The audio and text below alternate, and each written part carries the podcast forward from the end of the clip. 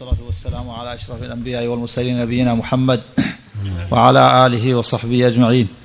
قال الحافظ أبو عبد الرحمن النسائي رحمه الله تعالى الرخصة في خاتم الذهب للرجال. أخبرنا محمد بن يحيى بن محمد بن كثير الحراني. قال حدثنا سعيد بن حفص. قال حدثنا موسى بن أعين عن عيسى بن يونس عن الضحاك بن عبد الرحمن عن عطاء الخراساني عن سعيد بن المسيب قال قال عمر لصهيب رضي الله عنهما ما لي أرى عليك خاتم الذهب قال قد رآه من هو خير منك فلم يعبه قال من هو قال رسول الله صلى الله عليه وسلم هذا ضعيف. نعم. عطاء الخراساني لا ليس ممن يحتج في مثل هذا. وقد ثبت عنه صلى الله عليه وسلم إنكار ذلك. الصحيحين انها يتختم بالذهب. حديث البراء وحديث آخر انه صلى الله عليه وسلم كما في صحيح مسلم رأى على رجل خاتم من ذهب فطرحه قال يعمد احدهم إلى جمرة من نار فيضعها في يده. فالحديث هذا ضعيف ومخالف للحديث الصحيحة وإنما يباح للنساء. لكن لا بأس خاتم الفضة. ما يحمل أحسنك على أنه كان اولا هذا؟ لو صح. لكن هذا مخالف للاحاديث الصحيحه نعم الله طلع بل هذا منسوخ كان سابقا نعم الكبرى يقول ان ابو عبد الرحمن النسائي هذا حديث منكر صحيح صدق رحمه الله. نعم نعم. خاتم الذهب. نعم. أخبرنا علي بن حجر عن إسماعيل عن عبد الله بن دينار عن ابن عمر رضي الله عنهما قال اتخذ رسول الله صلى الله عليه وسلم خاتم الذهب. فلبسه رسول الله صلى الله عليه وسلم فاتخذ الناس خواتيم الذهب. فقال رسول الله صلى الله عليه وسلم إني كنت ألبس هذا الخاتم وإني لن ألبسه أبدا. فنبذه فنبذ الناس خواتيمهم. وهذا ثابت. صحيح نعم. اللهم أخبرنا قتيبة قال حدثنا أبو الأحوص. وبهذا يكون منسوخا نعم, نعم. نعم. أخبرنا قتيبة قال حدثنا أبو الأحوص عن أبي إسحاق عن هبيرة بن بريم. إيش؟ عن هبيرة بن بريم. أو يريم. يريم. يريم. نعم. عن هبيرة بن يريم. نعم. قال قال علي رضي الله عنه نهاني النبي صلى الله عليه وسلم عن خاتم الذهب وعن القسي وعن المياثر الحمر وعن الجعة. قال قال من؟ قال قال علي رضي الله عنه نعم. نهاني رسول الله صلى الله عليه وسلم عن خاتم الذهب وعن القسي وعن المياثر الحمر وعن الجعة. أخبرني محمد بن آدم عن عبد الرحيم عن زكريا عن أبي إسحاق عن هبيرة عن علي رضي الله عنه قال نهى رسول الله صلى الله عليه وسلم عن خاتم الذهب وعن القسي وعن المياثر الحمر. مياثر لأنها فيها تشبه بالعجم أو قيل لأنها من من الحرير. فلهذا نهى عنها. والقسي ثياب فيها جملة من الحرير مخلوطة بالحرير. والجعة نوع من المسكر إيش كان محشي عليه؟ الجعة. الجعة نبيذ اتخذوا من الحنطة والشعير. يسكر نعم. نعم. سيأتي تفسيره في نعم. المتن. نعم. المتن نعم. أخبرنا محمد بن عبد الله بن مبارك. قال حدثنا يحيى وهو ابن آدم. قال حدثنا زهير عن أبي إسحاق عن هبيرة سمعه من علي رضي الله عنه. قال نهى رسول الله صلى الله عليه وسلم عن حلقة الذهب وعن الميثرة الحمراء وعن الثياب القسية وعن الجعة شراب يصنع من الشعير والحنطة وذكر من شدته. خالفه عمار بن رزيق. زريق ولا رزيق؟ خالفه عمار بن رزيق رواه عن أبي إسحاق عن صعصعة عن علي رضي الله عنه. عندكم حلقه مقدمه إزاي؟ نعم في الشكل في الشكل. نسخة أخرى. نعم. وفي نسخة أخرى زريق أحسن. شوف تقريب نعم. وعمار بن رزيق تقديم الراء على الزاء هذا معنى مثل ما قال صاحبته. نعم نعم. تقديم. نعم. حروف الله. هي شيخ الان اللي منهي عن الشراب من الشعير الحروف. هي أسكر يعني المشكل يعني. نعم لا. في الان في الاسواق تقديم مسكر يا شيخ لا إذا ما أسكر لا بأس به. نعم. نعم. نعم. ما ضبط أحسن الله في التقريب. ها؟ في التقريب ما ضبطه. هنا. عمار بن زريق العامري مولاهم مقبول من السادسة. ما قال تقريبا الراء المهملة؟ فيه في آخر قبله يا شيخ. يقول عمار بن زريق بتقديم الراء مصغرة. بالرزيق بالرزيق نعم عمار بن رزيق. إيه، نعم. بتقديم الراء مصغرة. نعم نعم. الضب يتبع. نعم نعم. نعم. قبله. نعم.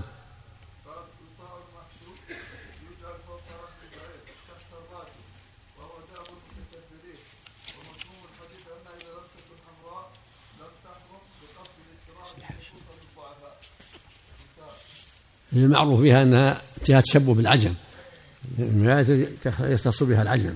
وقال بعضهم إنها من الحرير فتحرم لأنها من الحرير. فالعلة فيها إما كونها من الحرير وإما كونها من مركوبات العجم فلا يجوز التشبه بهم منه يعني نعم ما يدخل الكبر في التشبه بالعجم أحسن الله نعم. ما يقال أن تشبه بالعجم خالطه الكبر قد يخالطه الكبر فيجتمع الأمران قد يكون. المقصود العله العله إما كونها تشبه وإما كونها من حرير صلى الله عليه وسلم. نعم. أخبرنا محمد بن عبد الله بن المبارك نعم. قال حدثنا يحيى بن آدم قال حدثنا عمار بن رزيق عن أبي إسحاق عن صعصعة بن صوحان عن علي رضي الله عنه قال نهاني رسول الله صلى الله عليه وسلم عن حلقة الذهب والقسي والميثرة والجعة. قال أبو عبد الرحمن الذي قبله أشبه بالصواب. قال نهاني رسول الله. عن علي رضي الله عنه قال نهاني رسول الله صلى الله عليه وسلم عن حلقة الذهب والقسي والميثرة والجعة. قال أبو عبد الرحمن الذي قبله أشبه بالصواب. واللفظ اللي قبله وش؟ اللفظ. الذي قبله يقول نهى رسول الله صلى الله عليه وسلم عن حلقة الذهب وعن الميثرة الحمراء وعن الثياب القسية وعن الجعة شراب يصنع من الشعير والحنطة وذكر من شدته. مقارب مقارب طيب. نعم. أخبر نعم. أخبرنا إسحاق بن إبراهيم. قال أنبأنا عبيد الله بن موسى.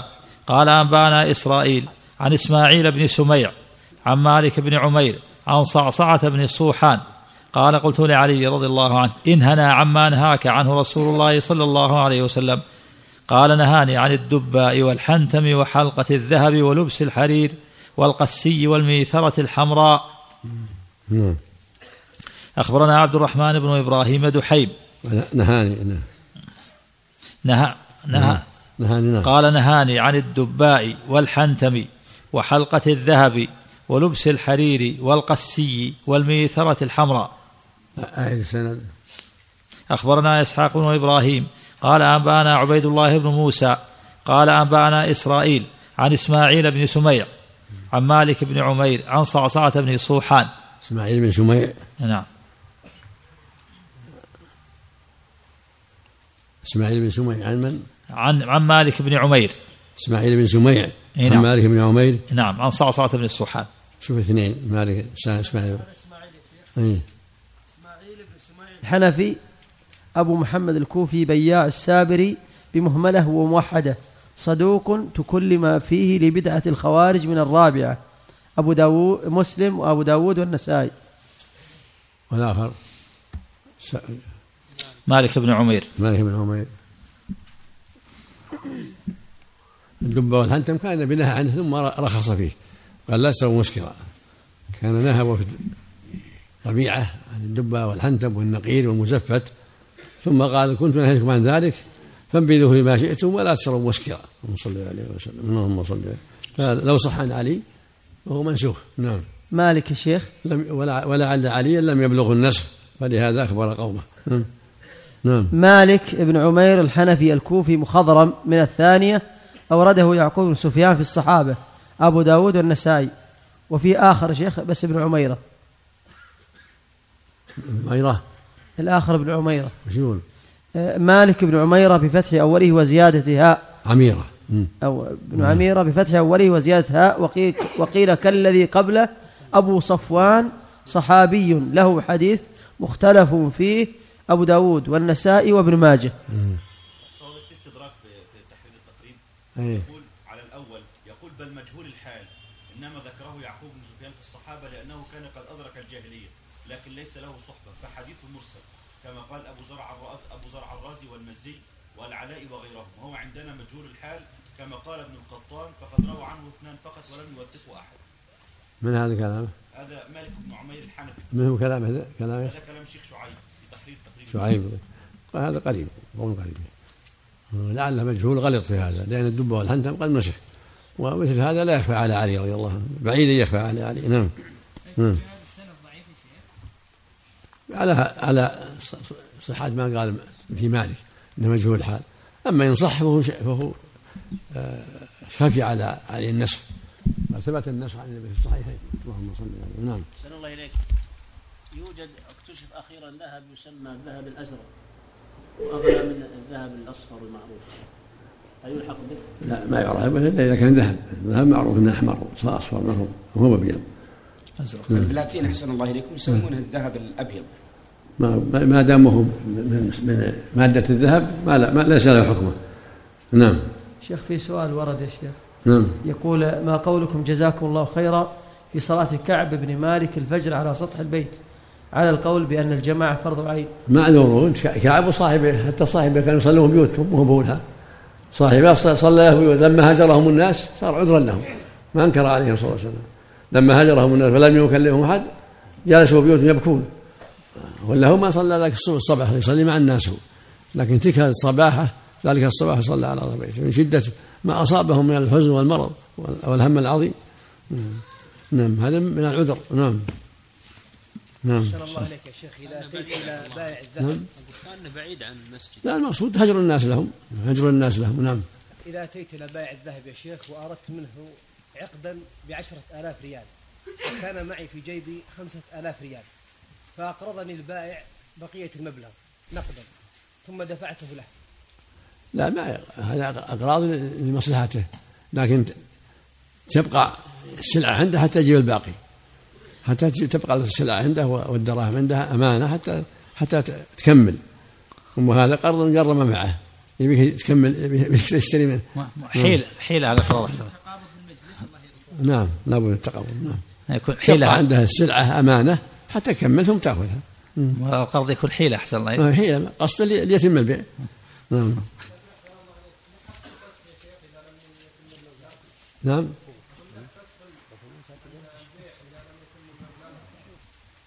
ما يتم بيع لا. الذهب بالذهب مثل مثل ما يصلح. لكن يبقى عنده يقول اصبر عليه حتى يجيب خلي السلعة عندك. ما يتم البيع حتى يجيب بقية الدراهم ثم يتم البيع. لكن له أن يستلم الخمسة آلاف؟ يحطها عنده ولا يروح بها كل واحد. الله عندها ما ما في بأس. لو نقص السعر أو زاد في ذهابه وعودته ما بعد تم البيع البيع من جديد حتى يجيب الدراهم نعم نعم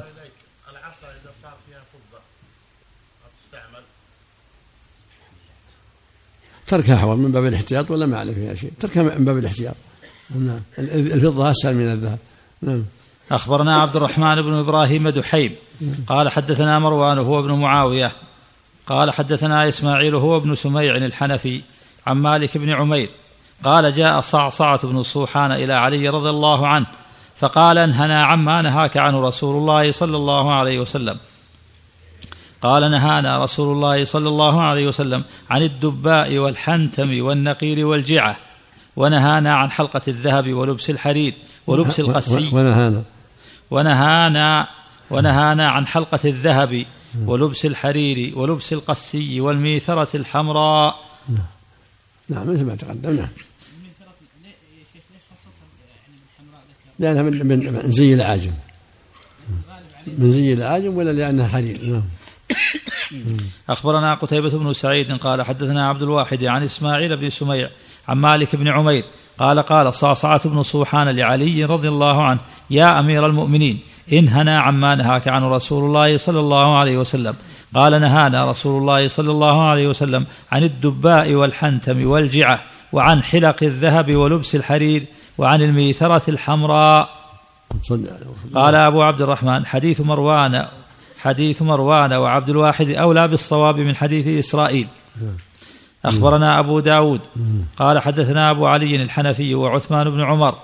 قال أبو علي حدثنا وقال عثمان أنبأنا داود بن قيس عن إبراهيم بن عبد الله بن حنين عن أبيه عن ابن عباس رضي الله عنهما عن علي رضي الله عنه قال نهاني رسول الله صلى الله عليه وسلم عن ثلاث لا أقول نهى الناس نهاني عن تختم الذهب وعن لبس القسي وعن المعصفر المفدمة ولا أقرأ ساجدا ولا راكعا تابعه الضحاك بن عثمان هذا من باب الورع رضي الله عنه ولا أقول نهى الناس لكن معلوما أن نهي الرسول صلى الله عليه وسلم لواحد نهي للأمة. إذا نهى واحدا عن شيء أو امرأة عن شيء فهو نهي للجميع. وهكذا إذا أمر. إلا إذا قال هذا خاص بك كما قال لأبي بردة بن نيار في مسألة السهلة المقصود أن أمره لواحد أمر للجميع ونهيه لواحد نهي للجميع. هذا الذي عليه عامة أهل العلم. فإذا نهى عليا أو عمر أو ابن عباس أو فلان أو فلان هو نهي الأمة وإذا أمر واحد فهو أمر الأمة عليه الصلاة والسلام. لأن الله بعثه للجميع عليه الصلاة والسلام. نعم. لكن قوله لا أقول نهى الناس. يقول يخاطب يعني يقال نهى نهى صلى الله عليه وسلم. هذا من باب من باب الورع والاحتياط. يعني كأنه يعني يفهم منها أنها من باب الاحتياط ما أقول لكم أنها الناس لكن ثبتت السنة بهذا وأجمع المسلمون على هذا. نعم. أخبرنا الحسن بن داود المنكدري.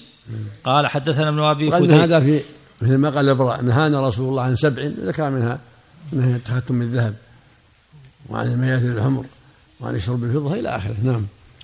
الله أخبرنا الحسن بن داود المنكدري قال حدثنا ابن أبي فديك عن الضحاك عن إبراهيم بن حنين عن أبيه عن عبد الله بن عباس رضي الله عنهما عن علي رضي الله عنه قال نهاني رسول الله صلى الله عليه وسلم ولا أقول نهاكم عن تختم الذهب وعن لبس القسي وعن لبس المفدم والمعصفر وعن القراءة راكعا الحمد لله. وعن الله. وعن لبس إيش؟ وعن لبس القس وعن وعن لبس القسي وعن لبس المفدم والمعصفر وعن القراءة راكعا وش قال المهدم؟ قوله المفدمة بالميم هي المشبعة حمراء. هي المشبعة حمرة نعم. في الحاشية الثانية يقول أي أي المصبغة التي بلغت الغاية. نعم.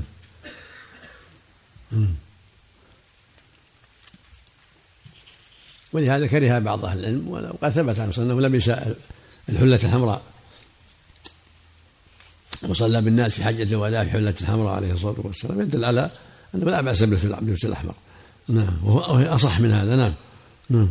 ويكون يكون هذا مخالف يعني الحديث هذا الحاجة في اللبس الأحمر أصح وأثبت. نعم. ما يحمل على فيها خطوط؟ نعم. ما يحمل على أنها لا ما, ما عليه دليل. أقول ما عليه دليل. نعم. صلى الله عليكم يعني لبس الأحمر الخالص ما فيه. لا, لا حرج فيه. نعم. في الحديث الصحيح. نعم.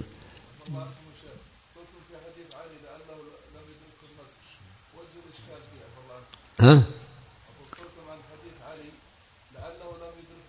لم يبلغه. الدب والحنتم نعم. لأن الرسول رخص نهى ربيعة ثم رخص لهم. كما في الحديث قال كنت نهيت عن أن تنتبذوا إلا في في وعاء يبلغ على فيه آه، فأنبذوا فيما شئتم ولا تشربوا مسكرا. صلى الله عليه وسلم. ماذا يحمل عليها نهي النبي صلى الله عليه وسلم لعلي عن لبس المفدم محتمل أن هذا منسوخ محتمل أن هذا خاص به عليه رضي الله عنه. نعم. خاص به؟ إن, إن, إن صح إن صحت الرواية سنده. السند أخبرنا الحسن بن داود المنكدري. قال حدثنا ابن أبي فديك عن الضحاك عن إبراهيم بن حنين. عن أبيه عن عبد الله بن عباس رضي الله عنهما عن علي رضي الله عنه. شيخ المؤلف إيش اسمه؟ الحسن بن داود المنكدري. شوف الحسن بن داود. محتمل. نعم نعم. حسن بن داود. الغالب على شيوخ النسائي إنه يعتني بهم رحمه الله. نعم. نعم. نعم. أخبرنا أخبرنا محمد بن عبد الله بن عبد الرحيم البرقي. قال حدثنا أبو الأسود قال حدثنا نافع بن يزيد عن يونس عن ابن شهاب عن إبراهيم أن أباه حدثه أنه سمع علي رضي الله عنه يقول نهاني رسول الله صلى الله عليه وسلم عن القراءة وأنا راكع وعن لبس الذهب والمعصفر. هذا ثبت في صحيح مسلم. عن علي رضي الله عنه. أنه وسلم نهى عن أن يقرأ القرآن راكعا أو ساجدا. اللهم صل هذا الحسن يا شيخ. نعم. الحسن بن داود بن محمد بن المنكدر أبو محمد المدني المنكدري لا بأس به تكلموا في سماعه من المعتمر. من العاشرة مات سنة سبع وأربعين النسائي وابن ماجه. نعم. نعم. نعم يقول بل ضعيف يعتبر به في المتابعات والشواهد حسب قال النسائي وابن عدي لا بأس به وذكره ابن حبان في الثقات لكن قال البخاري يتكلمون فيه. وقال أبو أحمد الحاكم ليس بالقوي عندهم وقال مسلم بن قاسم مجهول وقال الذهبي في ديوان الضعفاء متكلم فيه. لعل هذا لعل هذا من أوهامه. لعل هذا من أوهامه. نعم. ما احسن لك ما الحديث اللي بعده ما يكون متابع له. وعن لبس الذهبي والمعصفر. معصفر. المعصفر ما جاء في حديث آخر عن عبد الله بن عمرو انه يعني معصفر؟ نعم. ما يكون لأنه لأجل أنه أحمر. مسلم. لاجل معصفر بنفس العصفر لكن ما هو أحمر أحسن الله مصبوغ بالعصفر أحمر. لا لا المقصود ما كان بالعصفر نعم. الدعاء ببعض الآيات في السجود. إذا إذا قصد الدعاء ما قصد ما قصد القراءة لا بأس. النبي قصد قال فأما الركوع فعظموا في رب وأما السجود فجاهدوا في الدعاء. قال إني نهيت أن أقرأ القرآن كان مساجدا. نعم اللهم صل على الله عليك يا شيخ من قال إن الجمع بين ما ورد من النهي عن الحمرة وما ثبت من في عليه وسلم انه يحمل الاحمر الخفيفه وما كان في خطوط. محتمل هذا محتمل. المهدم يعني الذي بولغ في حمرته والآخر الذي لم يبالغ فيه أو فيه خطوط جمع قريب. أو يقال مهدد مكروه والأحمر جائز. محتمل هذا. أخبرنا الحسن بن قزعة. قال حدثنا خالد بن الحارث. قال حدثنا محمد بن عمر. قال حدثنا محمد بن عمرو عن إبراهيم بن عبد الله بن حنين عن أبيه قال سمعت علي رضي الله عنه يقول نهاني رسول الله صلى الله عليه وسلم ولا أقول نهاكم عن خاتم الذهب وعن القسي والمعصفر وألا أقرأ وأنا راكع. اللهم صل على أخبرني هارون بن محمد بن بكار بن بلال عن محمد بن عيسى وهو ابن القاسم بن سميع قال حدثني زيد بن واقد عن نافع عن إبراهيم مولى علي عن علي رضي الله عنه. قال نهاني رسول الله صلى الله عليه وسلم عن تختم الذهب وعن المعصفر وعن لبس القسي وعن القراءة في الركوع.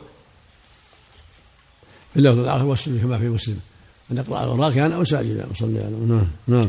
أخبرني أبو بكر بن علي قال حدثنا إبراهيم بن الحجاج قال حدثنا حماد بن سلمة عن عبيد الله بن عمر عن نافع عن ابن حنين مولى ابن عباس رضي الله عنهما أن علي رضي الله عنه قال نهاني رسول الله صلى الله عليه وسلم عن لبس القسي والمعصفر وعن التختم بالذهب. اللهم صل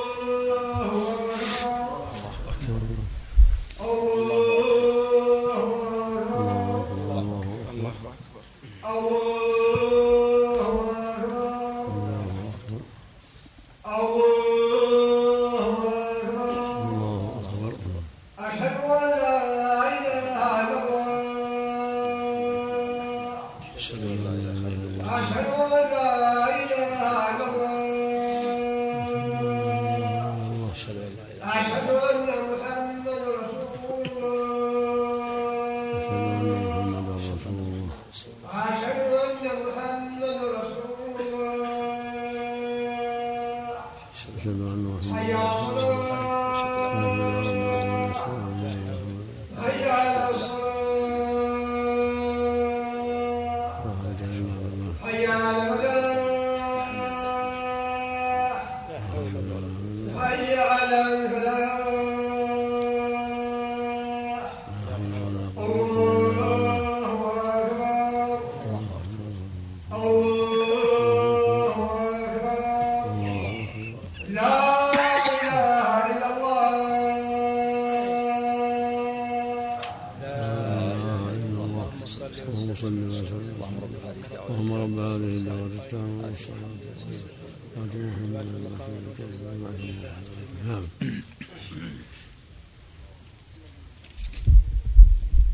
نعم. أخبرنا إسماعيل بن مسعود. قال حدثنا بشر وهو ابن المفضل. قال حدثنا عبيد الله عن نافع عن ابن حنين مولى علي عن علي رضي الله عنه. قال نهاني رسول الله صلى الله عليه وسلم عن أربع عن التختم بالذهب وعن لبس القسي وعن قراءة القرآن وأنا راكع وعن لبس المعصفر. اللهم صل على محمد. ووافقه أيوب إلا أنه لم يسم المولى. أخبرنا الحسين بن منصور. أخبرنا الحسين بن منصور بن جعفر النيسابوري. قال حدثنا حفص بن عبد الرحمن البلخي. قال حدثنا سعيد عن أيوب عن نافع عن مولى, عن مولى للعباس أن علي رضي الله عنه قال نهاني رسول الله صلى الله عليه وسلم عن لبس المعصفر وعن القسي وعن التختم بالذهب وأن أقرأ وأنا راكع. اللهم صل اللهم صل الاختلاف على يحيى بن أبي كثير فيه. أخبرني هارون بن عبد الله قال حدثنا عبد الصمد بن عبد الوارث قال حدثنا حرب وهو ابن شداد. عن يحيى قال حدثني عمرو بن سعيد الفدكي أن نافعا أخبره قال حدثني ابن حنين أن علي رضي الله عنه حدثه قال نهاني رسول الله صلى الله عليه وسلم عن ثياب المعصفر وعن خاتم الذهب وعن لبس القسي وأن أقرأ وأنا راكع. خالفه الليث بن سعد. أخبرنا قتيبة قال حدثنا الليث عن نافع عن إبراهيم بن عبد الله بن حنين عن بعض موالي العباس عن علي رضي الله عنه أن رسول الله صلى الله عليه وسلم نهى عن المعصفر والثياب القسية وأن وأن وعن أن يقرأ وهو راكع أخبرنا محمود بن خالد قال حدثنا الوليد قال حدثنا أبو عمرو الأوزاعي عن يحيى عن علي رضي الله عنه قال نهاني رسول الله صلى الله عليه وسلم وساق الحديث الأوزاعي إيش؟ الأوزاعي عن يحيى قال حدثني أبو عمرو الأوزاعي إيه. عن يحيى عن علي رضي الله عنه. قال نهاني رسول الله صلى الله عليه وسلم وساق الحديث. حديث عبيدة. أخبرنا عبيد الله بن سعيد قال حدثنا حماد بن مسعدة عن أشعث عن محمد عن عبيدة عن علي رضي الله عنه. قال نهاني النبي صلى الله عليه وسلم عن القسي والحرير وخاتم الذهب وأن أقرأ راكعا. خالفه هشام ولم يرفعه. أخبرنا أحمد بن سليمان قال حدثنا يزيد قال أنبأنا هشام عن محمد عن عبيدة عن علي رضي الله عنه قال نهى عن مياثر الأرجوان ولبس القسي وخاتم الذهب. أخبرنا قتيبة قال أخبرنا حماد عن أيوب عن محمد عن عبيدة قال نهى قال نهى عن مياثر الأرجوان وخواتيم الذهب. نعم. عبيد عبيدة السلماني. نعم. عبيدة بن عمرو السلماني. نعم. حد؟ نعم. لا يحيى يحيى آخر غيره. نعم. حديث أبي هريرة رضي الله عنه والاختلاف على قتادة. بركه سم اللهم صل نعم. نعم. في رواية قصد في رواية نعم. ما أدرك عليه لا. نعم. تأخر. نعم. أحسن الله إليكم. امرأة وضعت حملها في الرابع من شعبان. وطهرت في 12 من رمضان وصامت بقية رمضان. وفي خلال أيام رمضان جاءتها دورة لكنها غير طبيعية فأتمت رمضان وبدأت بقضاء عشرين يوما من رمضان. وفي أثناء أيام القضاء ظهر منها في يوم نقطة دم وفي يوم آخر ظهر منها نقطة دم أخرى. فلم تلتفت إلى هذه النقط الصغيرة في اليومين. هل صيامها في هذين اليومين صحيح أو لا؟ امرأة وضعت حملها في الرابع من شعبان وطهرت في 12 من رمضان فصامت بقية رمضان وفي خلال أيام رمضان جاءتها دورة لكنها غير طبيعية فأتمت رمضان وبدأت بقضاء عشرين يوما من رمضان وفي أثناء أيام القضاء ظهر العادة بعد النفاس. إلا إذا كان ما وافقت العادة تعرف العادة ووافقتها تصير دم استحاضة. والنقط اللي جاءت بعد لا ليس عليها عمل لأنها ما هي في محل الحيض والنقط هذه ما لا ما يلتفت إليها إلا إذا كانت وافقت العادة. وبكل حال النقط ما ما تعتبر حيضا وصارها أن تعتبر استحاضة لأن النقط اللي ما هي في محل الحيض أو الدم اللي ما هو في محل الحيض حتى ولو كان أكثر من نقط يعتبر استحاضة. إلا إذا كانت جاءتها وقت الدورة. نعم نعم نعم.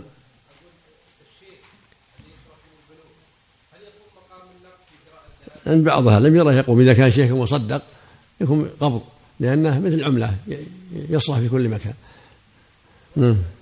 ولكن كونه يتقابض في المجلس أو يوكل كل واحد يوكل وكيله في الجهات الأخرى يتقابضان أحوط وأبعد عن الشبهة. نعم.